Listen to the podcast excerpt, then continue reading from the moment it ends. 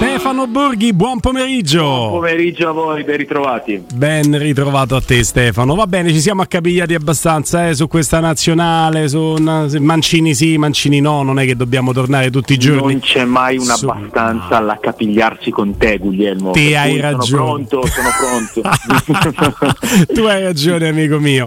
Ti chiedo, ti chiedo questo, eh, su un argomento che oggi andiamo subito forte su, sulla Roma. E che Di Bala potessi avere un occhio di riguardo alla nazionale, detto che i sudamericani ce l'hanno tutti, detto che l'anno dei mondiali ce l'hanno tutti, ma potessi avere un occhio di riguardo alla nazionale preso a quelle condizioni, a quelle cifre economiche di ingaggio molto lontane da quello che chiedeva un mese e mezzo prima.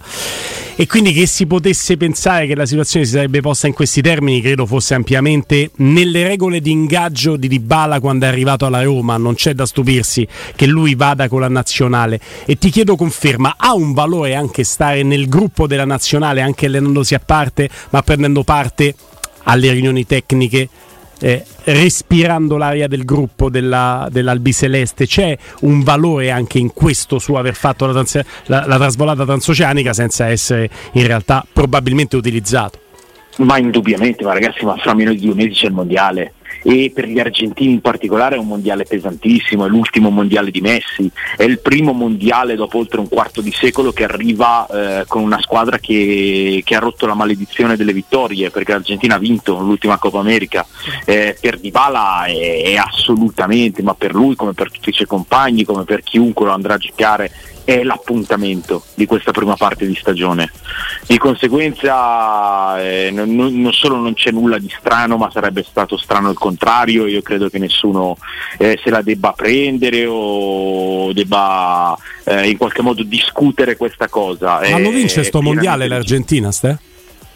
Lo so che c'hai la sfera di cristallo, ma eh, dico, scende in campo con, con, buone possibilità ma... o ci sta chi è molto no, più no, strutturato? Me, no, no, no, no, secondo me le possibilità ci sono. L'Argentina è campione d'America in carica, è una squadra fortissima, è una squadra che finalmente ha la struttura della squadra, perché l'allenatore Scaloni ha fatto un, un lavoro gigante e secondo me, guarda io ti dico, per me eh, a livello assoluto le due squadre più forti sono il Brasile e la Francia eh, e sì. la terza nel, nei miei pensieri è l'Argentina. Poi mm. ci sono talmente tante cose da considerare che insomma eh, lo sappiamo bene però se devo pensare a livello assoluto la penso così.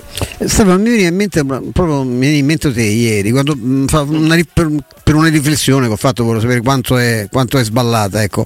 Il, il, nostro campionato, che in questo momento non è proprio il, il, più bello del mondo, neanche il più, eh, il più, più tecnico, ecco, mh, mm, rischia di eh, un rischio piacevole il Brasile, ecco, di regalare alla nazionale brasiliana due difensori che mh, mm, sono abituati a un altro calcio, forse un calcio un, cal- un calcio che, a cui sono poco abituati i difensori brasiliani, ecco, paradossalmente. Ecco. Una coppia Bremer e tu mi direi ci sono altri più forti di eh, Bremer e di, di, di Bagnez no? nella, nella rosa del Brasile, però ecco questo, possiamo dare questo contributo a una squadra che magari la, la vera forza ce l'ha da un'altra parte, ecco, non, proprio, non, non sempre nella fase difensiva. No, sì, secondo me sono due giocatori che possono dare un contributo a Tite, infatti Tite è molto attento a, all'evoluzione. Perché, eh, perché al di là del, eh, insomma, del, discorso sul livello del campionato, vado sulle caratteristiche dei, sì, dei, dei, dei due sì. elementi, sono due che vanno sull'uomo, sono due che escono forte, sono due eh, che hanno le qualità adatte per essere i difensori centrali di una squadra che, che domina, di una squadra che, che è anche sbilanciata in avanti e dunque ha bisogno dietro elementi, uno, molto veloci, due, eh, che se la sanno spicciare nell'uno contro uno, che, che, che, sanno essere forti con il riferimento dell'uomo. Per cui mh, mm, sì, sì, sono, sono due elementi che, che, guarda caso entrano nel radar eh, nel, nel, momento cruciale. Eh, detto che appunto la, la nazionale brasiliana eh, ha in Marquinhos il suo grande leader difensivo, eh, però questi sono elementi che, entrano nel roster e ci entrano con, con, con delle credenziali, insomma. Cioè. Robby.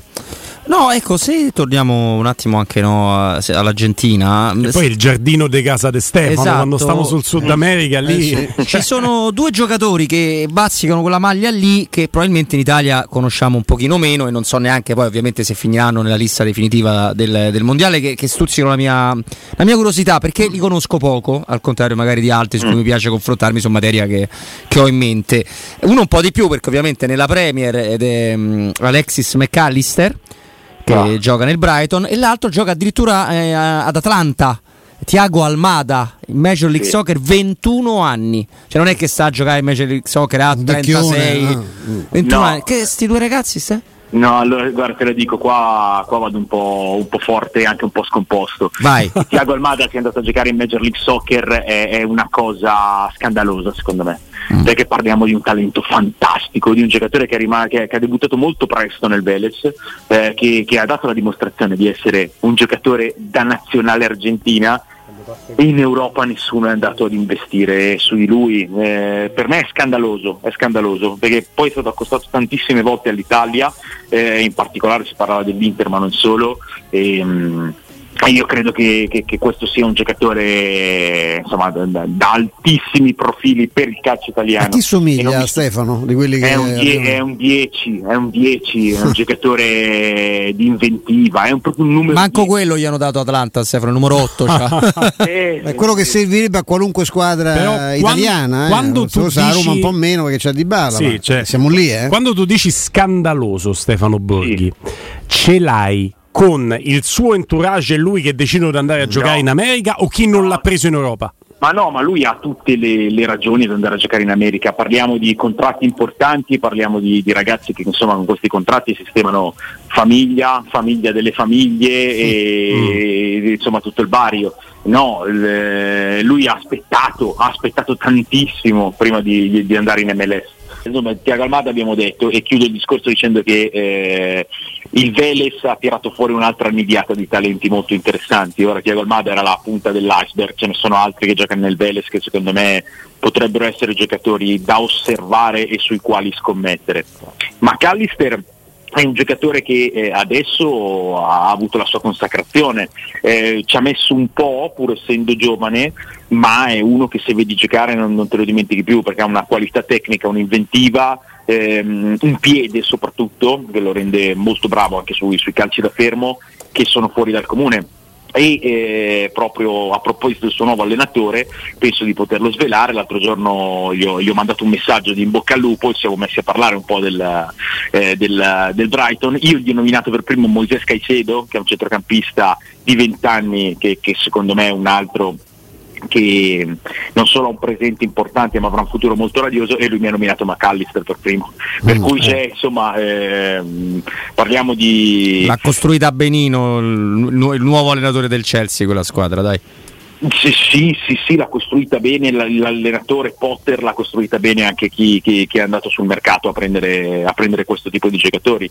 perché poi McAllister va lì eh, ed è un giocatore che sta anche aspettato, eh, è stato ri, eh, gli è stato concesso di ritornare in prestito in Argentina quando insomma non era esploso del tutto ed è stato aspettato, ripeto Caicedo è un, secondo me un altro rimpianto del calcio italiano perché eh, era stato proposto ai tempi in cui giocava ancora in Ecuador e non è stato considerato, lo ha preso il Brighton e, e adesso è un centrocampista, insomma chi l'ha visto lo conosce, chi non l'ha ancora visto consiglio di vederlo e, e capirà eh, nome tipicamente argentino, tra l'altro, no? possiamo sì. dirlo, non ci sì, sta, senza no. contaminazioni. Vero, vero. McAllister, eh, sì, eh, sì. sì, sì, sì, sì. Eh, c'è Avenida McAllister che è famosissima. Senti, lo, lo sai, sciocchino, lo sai che a me ha fatto, mi manda fuori di testa, però lo sai che io ormai sono diventato un vecchio bisbetico, ma proprio anche anagraficamente, mi manda mm. fuori di testa sta cosa che in Premier League puoi cambiare allenatori mandando da una squadra all'altra durante la stagione, la trovo una roba insopportabile. No, io trovo insopportabile che un allenatore che viene esonerato magari per una bizza alla seconda giornata di campionato in Italia poi non possa più allenare fino alla fine della stagione. Se ti devo dire la verità, questo mm. lo trovo insopportabile perché non è giusto. Non è giusto. Però lì vai Detto a prendere che... la squadra di un allenatore che sta facendo bene, che non era stato esonerato e te lo compri per andare a fare l'allenatore eh, di un'altra squadra. Però lo, con i giocatori sì e con l'allenatore no. Beh, con i giocatori però ci stanno le finestre di mercato, lì è tutti i giorni Ecco, lo puoi fare. possiamo- eh, si può, sai, sai come sarebbe bello anche per gli allenatori? Eh, mettere la regola che si, si possa cambiare allenatore solo nelle finestre di mercato.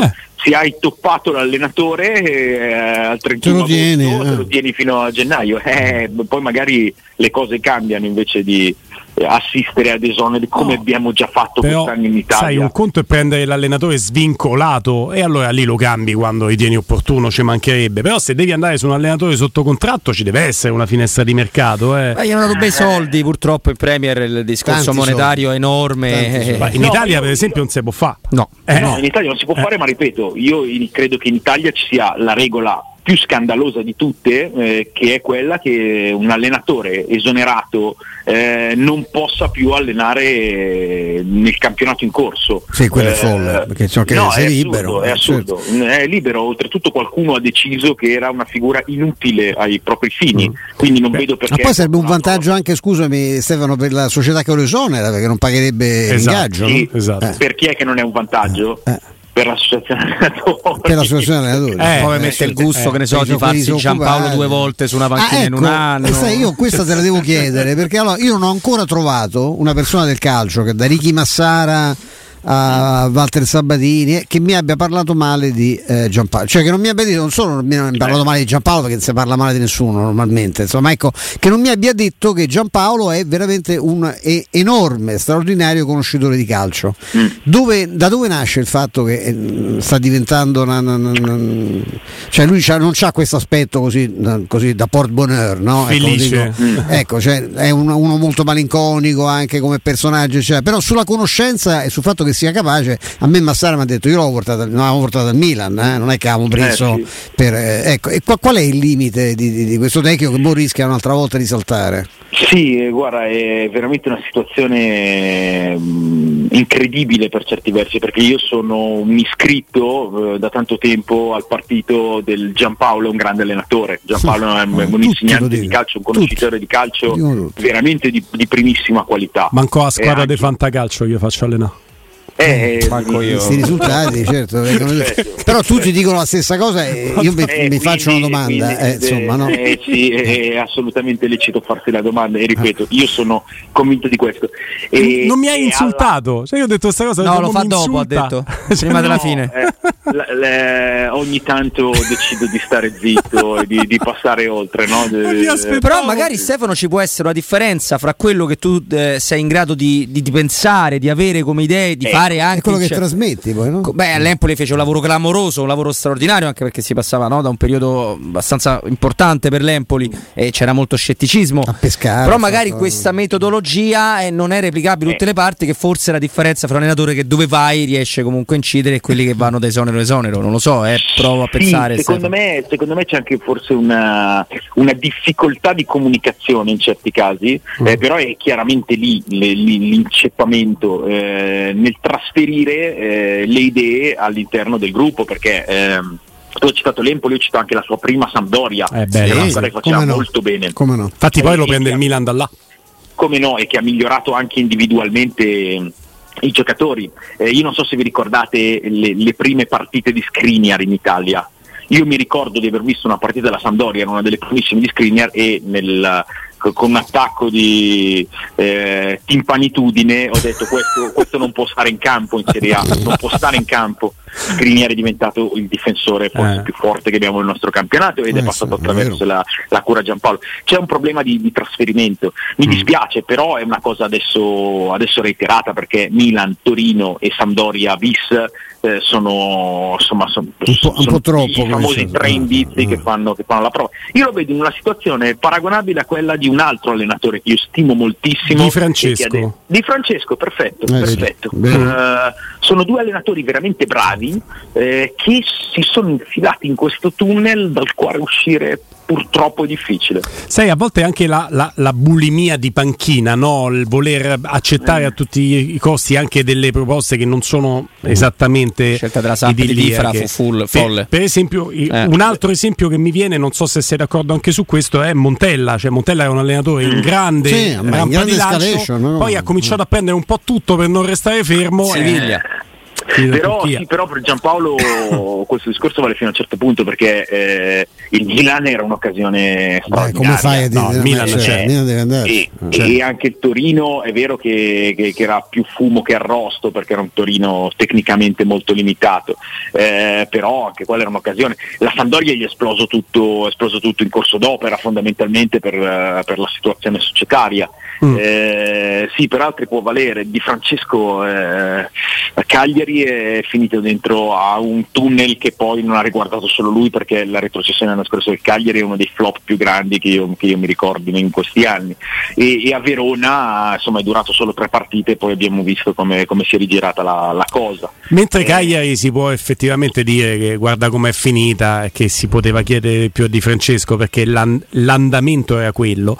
Verona un pochino diciamo che è stata due volte una fregatura per Di Francesco perché non gli hanno dato il tempo di lavorare e chi arriva dopo fa benissimo Tudor. Sì, tra peraltro mh, tornando indietro perché, perché Tudor lo ha ammesso chiaramente, le idee di Tudor erano idee diverse, poi si è reso conto che questa squadra poteva funzionare solo tornando a fare il calcio che faceva prima con Juric Mm. e, e, e Cioffi è passato anche lui attraverso questa strada in questi, in questi mesi fondamentalmente Eh, è così, è così però per quanto riguarda Giampaolo guarda davvero io credo che, che sia un discorso di ehm, incapacità di eh, trasferire i concetti perché i concetti sono, sono veramente molto alti eh, veramente Mm. molto alti È la difficoltà a volte di passare dalla teoria alla pratica, chi è bravissimo ad avere anche un'idea di calcio e, e poi, poi trasmetterla ai giocatori è altra roba.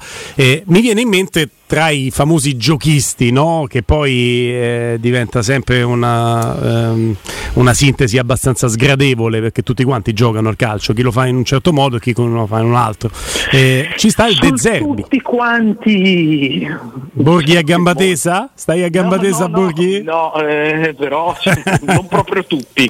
Quasi tutti? giocare al calcio al primo posto. Mm, ecco. Beh, c'è Ecco. Allegri che secondo me. eh, Ecco. ma l'ultimo eh, Allegri perché il primo Allegri Stefano è tutt'altra cosa Lì eh. c'è una situazione che insomma ovviamente noi la guardiamo da lontano ma tra comunicato della curva Agnelli che dice al CDA decide voi se mandarlo via o no però i soldi da lasciare sono questi un garbato titolo di tutto sport ieri che ha detto la Juve prigioniera di Allegri insomma non Eh, male. adesso però adesso c'è- c'è- c'è sempre, sono sempre carri, no?